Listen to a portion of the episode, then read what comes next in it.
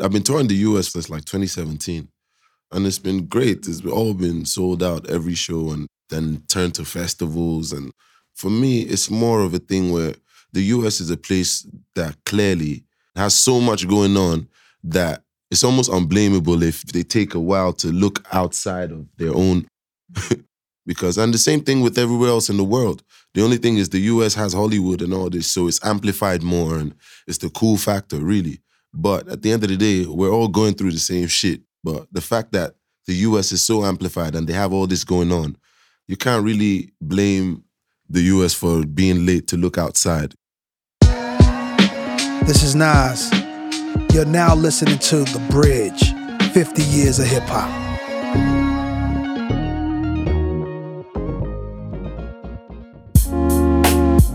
Hey, this is your co host, Minya O, aka Miss Info.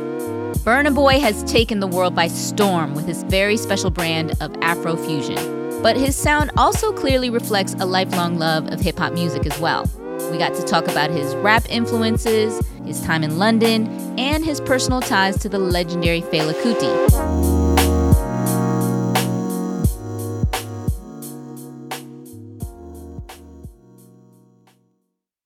This episode is brought to you by Jiffy Lube. Cars can be a big investment, so it's important to take care of them. I once got a car that I started out with 25,000 miles on. I got it to over 200,000 miles because I took care of it. You know how you take care of a car? You take care of the maintenance, the oil, the brakes, all that stuff. And if you don't, you can have a car just completely fall apart. When your car needs maintenance, head to Jiffy Lube. They provide automotive excellence at speed. Get your oil change, brakes checked, tons of other multi care services. It's all done by expertly trained technicians who actually care about taking care of you and your car. Jiffy Lube, car more. To find coupons and start an instant online estimate, visit jiffylube.com. There's no better feeling than a personal win, and the State Farm Personal Price Plan can help you do just that. Talk to a State Farm agent today to learn how you can bundle and save with the Personal Price Plan. Like a good neighbor, State Farm is there. Prices are based on rating plans that vary by state. Coverage options are selected by the customer. Availability, amount of discounts and savings, and eligibility vary by state.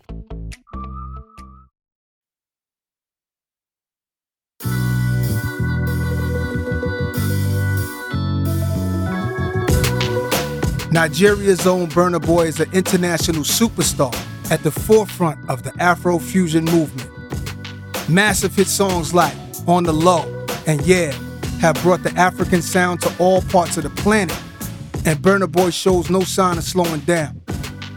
Incredibly, his music has surpassed 1 billion views on YouTube, and his triumphant Coachella performance was a statement to all. He's an artist who demands his respect. He may be a leader of Afrofusion, but Burna Boy's whole thing is undoubtedly rooted in hip hop. It's really no surprise to learn that he's a lifelong DMX fan and that he chose Puff to executive produce his album Twice as Tall.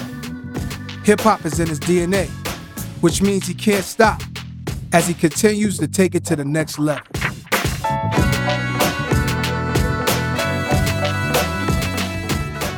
When I was young, my pops Mr. Olu Dara. Yeah. He took on a Nigerian name, but he's very aware of lots of different cultures. So I grew up listening to Fela, like, yeah. and um, you know, he later became one of my favorite artists in the world. So I know you grew up there, and there's some connection between your, your grandfather. yeah, my granddad was his manager. I assume he was a heavy influence. Yeah, yeah, definitely. I mean, my granddad would. Uh, before he even became Fela's manager, he was like a radio DJ in Lagos. So Yeah. all the records he had them on. I wasn't even born all these times. Right. you. When I was born, obviously he's in, you know, and and like he has all these records, all every vinyl that ever came out from any Nigerian was in his possession and still is, and he's passing them down to me and stuff. So that's always been him. He's always the one that would tell me, yo, because I used to think my voice was shit when I started. Wow. I used to think my voice was shit. And then he's the one he would tell me, nah, your voice is can be compared to a saxophone. It's like if a saxophone is, doesn't have the right melodies, it sounds shit. Wow. type. You understand? So Yeah. so I started like making melodies from saxophone and making everything from my from a saxophone. So I'll just play some shit and just sing the same shit. so that's kind of how I trained my voice, you know. Your voice is probably the craziest voice out there. I mean that in a good way. It's Instantly right? I mean. I it's appreciate that, amazing, beautiful harmonies. It must feel good to see the music you do, African fusion, Yeah, Afro fusion. Afro fusion. It must be great to see the world just loving it because a lot of music is like hip hop, reggaeton, reggae music are all derivatives from African music. You know, they all have the beat, they all have the rhythm and the feeling. So to see you representing the origin, really, of what most music comes from at the forefront right now, and you represent it impeccably. You know Appreciate what I'm saying? that, so man. That's uh, big coming from you still. right? it feels good to me. So to me, you represent the entire continent, not just Nigeria. That's a lot of weight on your shoulders, but it looks like you're doing just fine. I mean, to whom much is given, much is expected. right. And God doesn't give people more than they can bear. So for me, I just feel like I'm just playing my part. I don't feel any pressure at all. You know, I just feel like everything I'm doing is what I'm supposed to do. And I feel like everything I'm not doing is what I'm not supposed to do. So I'm kind of in a place where I just like to move forward, not really be distracted or confused and lost by whatever is in front of me, you know? You sound like the newest of the new. At the same time, you can tell that you came up around this music. The foundation. Yeah, the foundation of all music. you can music. hear all of that in you. Mhm. Like the way you jump into your songs, your ad libs, even if I don't know the language, you know, Mhm. I think people can just feel the spirit in it. How did you get into music? I've never really gotten a straight answer for this one. Music is everywhere. yeah, it's just been there. It's just always been there and it's always been in me. And I've always been about music as well. So there wasn't really a starting point that I can put my finger on and say, this is when I started music or when I fell in love with music. It's just been me. Apparently, when I was a kid, when my fucking schoolmates and stuff was singing nursery rhymes, I was jumping on tables singing Naughty by Nature, Hip Hop Hooray and stuff. Oh, You know, word. so yeah, so it's like Right. yeah, that's always been me, you know. In Nigeria. Yeah. Because I've been there and I feel like a New York energy hmm out there in Lagos. That's Lagos, yeah, Yeah. exactly. That's definitely Lagos. It's the same idea, you Mhm. know. It's the same fast pace. You know how New York is, man. Like everything's on top of each other, and everyone's just on Yeah. the move, and everyone's in a hurry, not even really sure where they're going. you know. Yeah. So it's just all the same concept, you know. It's just facilities and infrastructure that's different. Yeah, it's interesting that you were saying that you weren't sure how you came into music, but it's so evident from both of what you guys are saying Mhm. that you're born into it. And we see this over and over again with the people that we're talking to on this podcast is that a lot of them are born into it. It's support from family, Yeah. it's something that was playing in the house, it's connections with people like your grandfather. Yeah. But when you were listening to Naughty by Nature, what was their reaction to this American music? I mean, you have to understand Nigeria is or was a place where it's like we just love the American, the hip hop culture. For me at the time as I was when I was young and my granddad was, you know, doing all this in his retiring stage. I didn't really like to listen to Fela's music. I didn't want to listen to all those records he had. Like I wanted to listen to DMX. I wanted to listen to Yeah. Nas. That's what we wanted to listen to, you know, at the time as kids. The more I grew up, the more I realized the value of what I had in front of me. You understand? Hmm. And so that kind of just blended together. And I had my dad who would play Super Cat Yeah. on Sundays and in his little Mercedes and stuff and all them Ninja Mans and stuff like that. So I was exposed to a lot of different cultures through music. Do you have a favorite DMX album? I don't think I have one favorite one, to be fair. Yeah. You know, because for a long time he was my favorite rapper, you know? Yeah. So I, I don't really know which one. Maybe Flesh of My Flesh, Blood of My, that Yeah. one. Mm. Yeah. The one that really kind of fucked me up was the Damien one. Oh yeah. One- yeah, yeah. that one. That's Yeah. the one that made me understand the concept of like storytelling. right. Hmm. Phenomenal. Yeah, What he does on that record is crazy. It's not necessarily something that you emulated, though. You were Mm. doing a much Yeah. more smoother, melodic stuff. But yeah, then but- there was that one song that you have recently Monsters You Made. Yeah. Mm. And that energy is very Yeah. dark. I got a question. African Giant. yeah. What made you go with that title? Oh, yeah. Can you tell me about this Coachella story, man? This- Yeah, yeah, yeah. Okay, so at the time, I was in a point in my life where it's like I was touring so much, I was experiencing so much.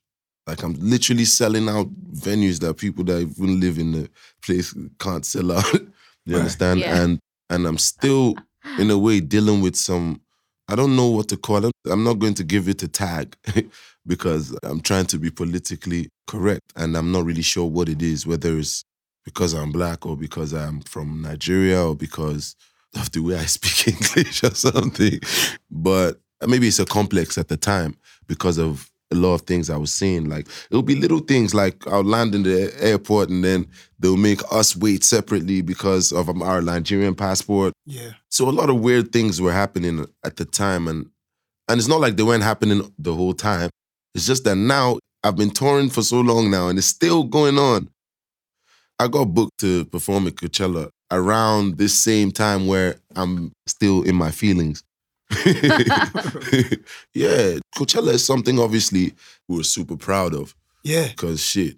Biggest show, It's biggest Coachella. show, yeah. You feel me? Yeah. So obviously, I've told a couple of my people, yeah, I'm about to do Coachella for sure, and blah blah blah, and we're ready and stuff. And then the lineup comes out. hmm I literally couldn't find where they put my name at. You need a magnifying glass. yeah. So Ah. and then someone just circled it and sent it like this. Is, so Wow. yeah. So that's where you know. African Giant. Yeah, exactly. Recognize. Put some respect on my name. Yo, talk Yeah. your shit. Yeah. Nas, Yes. this man has a swimming pool Yeah. that was in Architectural Digest. And at the bottom of the swimming pool, Yeah. Where's this African giant. Yeah, that's our Lagos house. Nice. Yo, it's like a palace. I'm not mad. So it's in the floor yeah, of the it's, pool. it's, it's like Come embedded on, man. in the That's what it's about. That's what it's about, bro. Facts.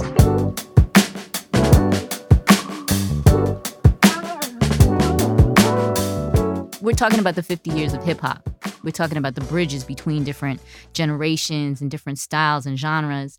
And this was the one thing that we needed. We needed to be able to speak to what is the bridge between where it all started Africa and America, hip hop and Afrofusion. So, if there's anything that you feel about this history of hip hop that you're sort of stepping into, The truth about it is hip hop is something that if there was no hip hop, a lot of things in the world wouldn't be the way they are. Yeah. Like 98% of things that's going on right now in the world wouldn't be going on without hip hop. And that's facts, including myself and everybody coming out. Me too. You understand? All of us here. Yeah. So at the end of the day, it's a bridge that's already there. All you have to do is drive up to it and cross it. you understand? But the thing is, not too many people know of this bridge's existence. they it's don't necessarily there. see that as a child in Lagos, you are already hip hop. Exactly. Exactly. We have Afro rap. I mean, look at what I'm wearing for Christ's sake. you know, Very is- fly. Yeah, a lot of ice. Yeah, so at the end of the day, it's like hip hop now is in everything. Hip hop is now bigger than just hip hop and rapping and beefing and whatever. Hmm. Right now, hip hop is in jazz. Hip hop is in everything. hip hop is in, in fucking gospel music. You find hip hop. It just needs to be capitalized on more and utilized more for greater purposes other than just the music, which is the foundation. Well, you seem to do a lot of big features with huge pop acts. It'll be Coldplay, you know, on your album, Justin Bieber getting you on his album. Where's the hip hop Sheeran. collabs? See, one thing about me is, oh my, every collab I've ever done happened very organically. There's never been a plan. Nothing I've planned has ever worked out like that. you understand this? I haven't really planned a collaboration that actually came through when it needed to come through. It's never been that. For me, that's one thing I'm very thankful for. I think it's a winning formula. That's gotta feel good because you know phone calls I know come in and they ruin everything. non-stop, right? Yeah, they like ruin everybody everything. wants to feature, everybody wants to record with you. Yeah. It's like, damn, some of these people you really like, Yeah. but the timing doesn't work and Hmm. the energy's not there at the moment. Do you have a wish list? Oh man. One thing about me is I hate disappointment. So I don't like to put myself in a position to be disappointed. That's why I don't wish for things. You know, I just hope for the best and prepare for the worst. Yeah. Stay humble that way too. Yeah. Right? Yeah. You can't really lose that way, you know?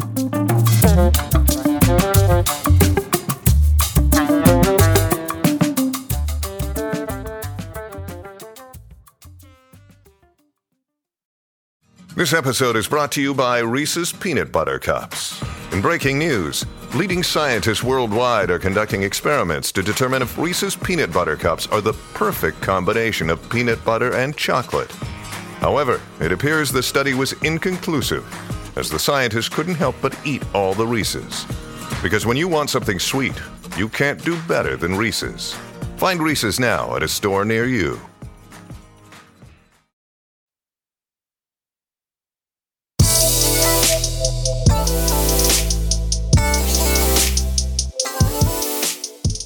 I think me and you won awards. A little something. A little something. A little something called the Grammys. Congrats, by the way, OG. Thank you, brother. Congrats to you too. Is that your first one? Yeah, that's my first one. Same here. It's interesting. No though. way. Yeah. Yes. yeah. I don't got many Yes. awards, but you know, I don't blame anybody. I, I love the awards. I love it. I love going, even if I'm not nominated. Looks like high school. Everybody's back for a reunion. You get to see all your old classmates in music, the ones you never met, ones that were before you. I love it all. I never really cared that much about because it just seems so political. Neither did I. But, you know, when I got nominated for my first Grammy, Yeah. that's when I was like, oh shit, this means more than me. You Yeah. understand? Because the Huh. reaction from my whole continent is just on some Mm-hmm. shit that's like, okay, whether you care or not, Right. this is more important than anything you can think about it. Right. Right. so that's why when I lost the first one, it hurt so bad because Wow. yeah, it really did because it wasn't about me. you understand? It was about what's happening now that I've won it now. And now everybody in my whole continent believes it's reachable. Now nobody talks about it like it's something that is just unbelievably unreachable. You know, nobody talks about anything like it's unbelievably unreachable anymore. So I feel like if that didn't happen, that might have slowed that process down. Yeah. And also the people who work with you on the record, Exactly. they want that. Yeah. You know what I mean? It's good for everybody to Yeah. But both of you guys saying that you won Grammys and, and Nas saying that this was his first, to me, it really says more about the Grammys than it does about you guys. It just mm. says that the Grammys have finally come to a place of reality. Yeah. The fact that before your music was always kind of like siloed in the States, at least as world beat, Yeah. and now it is the predominant musical sound. It is everywhere. You're sort of admitting that the Grammys didn't mean something to you, but now you see like now it's important because it's opened doors or it's solidified things. No, it's like I always knew that it meant a lot. Yeah. Like it meant the world. But for me, I've never expected it was really something I could reach like that. Mm. And when I realized it was something I could reach was when I got my first nomination for the African Giant album. That's when my eyes opened and the whole continent's eyes opened. Because really and truly, the people my age and younger never really get this kind of opportunity and this kind of respect and regard. this was something that was much bigger than me. It was it's something that has motivated the whole continent now to the point where they talk about things that would seem so far out of reach, like get some shit they can do tomorrow. Mm. you know, for me, that's the winner. That's what I won there. That's my piece of history written. Like this is what I've done for the generation that's coming after me and the generation that's with me. so for me, that's what I'm proud of, really, even more than the actual award itself. You know, Do you feel like the US is late? the US is late for everything. So late, right? we don't hold it against you. You moving to London. Was it like fish out of water? Or was it very natural because there's like a built-in Nigerian I community? mean, yeah, there was a Nigerian community, but when I got to London, I didn't really want to go to London and be with a Nigerian community because that kind of defeats the purpose. I was trying to understand more, and that kind of led me through a weird path. Glory be to God, I came out on the bright side of the tunnel, but I feel like that's what shaped me into the man I am. Hmm. It was London, you know? I love London. Yeah, Shout out to London. for real. It's one of my favorite places to go. yeah. Out over the pond. Yeah, it's because it's so real. It's like London will teach you that your decisions are your responsibility. That's what the streets of London will teach you. you Why it's not it's not sweet. I mean, it's not. It's, it is what you make it Hmm. at the end of the day. Different people have different opportunities exposed to them. Obviously, if I stayed in Nigeria and I didn't do no school or whatever, I'm from the south side of Nigeria, Port Harcourt. That's where the oil is and the militancy and stuff like that used to happen and stuff. So I could have been that. Hmm. you know, I could have been over there fighting for oil and doing all that. I could have stayed in London doing what I was doing and just gone in and out of jail. And so it just kind of makes you understand that look, you're responsible for your decisions and your decisions are going to be equals to your life or your death. you understand?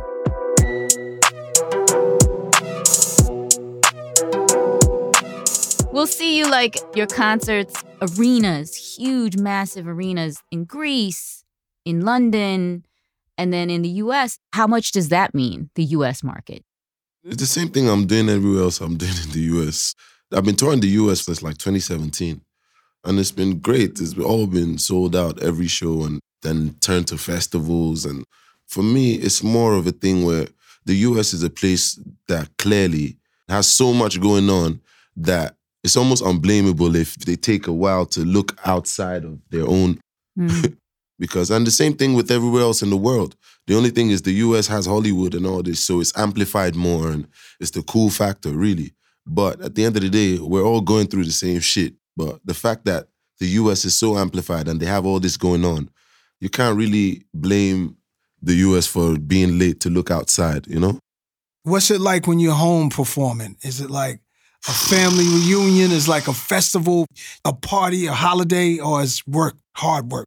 It's not something I can Right. explain. You just have to see it. It will make a whole lot more sense if you saw it. Are you anonymous anywhere? Can you walk around anywhere and be anonymous? Or is it pandemonium everywhere you go? It's like I'm not Justin Bieber or anything, you know, but I can't really walk everywhere. But I could put a hoodie on and, uh-huh. you know, maybe a face mask thanks to COVID. Yo, COVID has helped out. But, I I've been able to go places. You places. could creep. It's helped the It gives It me creepers. through freedom. on that one. yeah.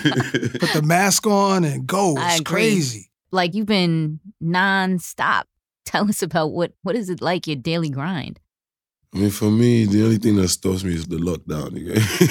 Other than that, I'm just constantly on the move because, like, I'm like a pikey traveler. I just like to be on the move. Me being in one place kind of makes me sick physically and and spiritually and emotionally. Just staying in one place. So I like to be on the move, doing whatever I, have to do. You know.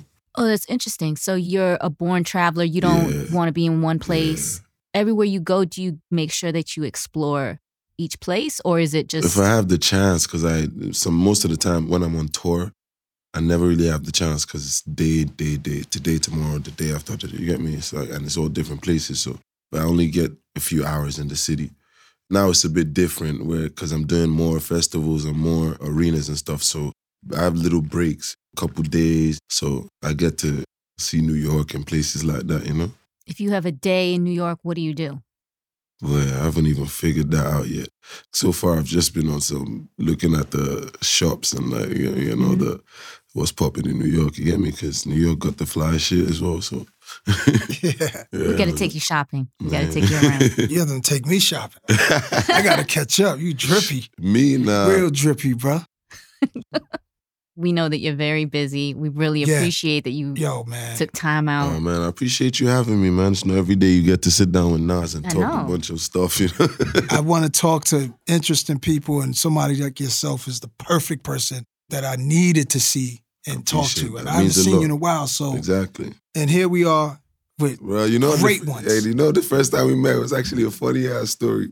I think he walked in the studio by mistake or some shit. Yeah, yeah, I yeah. don't think he meant to even walk. in. Wait, why would it be by mistake? No, I you just think- walked into the wrong session, or nah, come check Hit Boy and okay? Oh yeah, so yeah, actually yeah. Yeah. So he came to check Hit Boy. yeah, And you were working with And then Hit Boy? yeah, yeah. I wasn't working per se. Hit Boy was just trying to show me some. I was trying to hear some beats, and I was trying to find a different direction. Mm. And Nas walks in, and then he's leaving. I'm like, Nah, you ain't going nowhere. that's right. And his whole crew, I met his crew. Everybody Yeah. was. Those are my cousins. That's your family. Yeah. yeah. This is in L.A. Yeah, in LA. Yeah, yeah. He man. moves heavy, I'm sure. Burna Boy must Oh, yeah, have a yeah. whole- Nah, so I just have a big family, really. It's- They travel with you everywhere, or yeah, yeah, that's the way you stay. uh, most places keep it till they tight. get annoying. And, Yeah.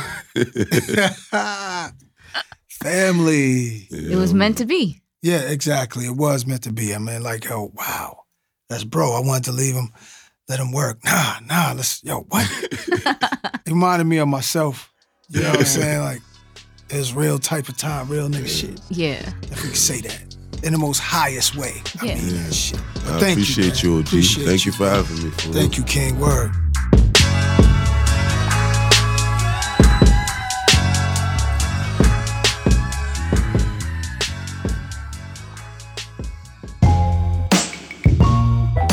The next episode of The Bridge, 50 Years of Hip Hop, we talk to Salt-N-Pepa. I remember being on tour and like, dag, you know, men have so much bravado in their voice and they're able to command a crowd. And because hip hop is so misogynistic, it's so testosterone driven that we used to have to go out there and go twice as hard to get the energy from the crowd that we needed. It was kind of boot camp for us. When we step on the stage, we got our stuff together tight.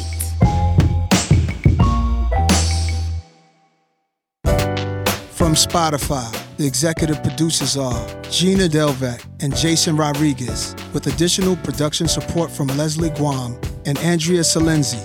And special thanks to Courtney Holt, Jessica Dow, and everyone at Spotify who helped the bridge come to life. From Mass Appeal, the executive producers are myself, Nas, Peter Bittenbender, Jenya Meggs. Lead producer is Medina Pawana, and associate producer is Serge Jabriza. Our writer is Gabe Alvarez. Samara Langer and Cliff Cristofaro are our editors. Thanks for listening.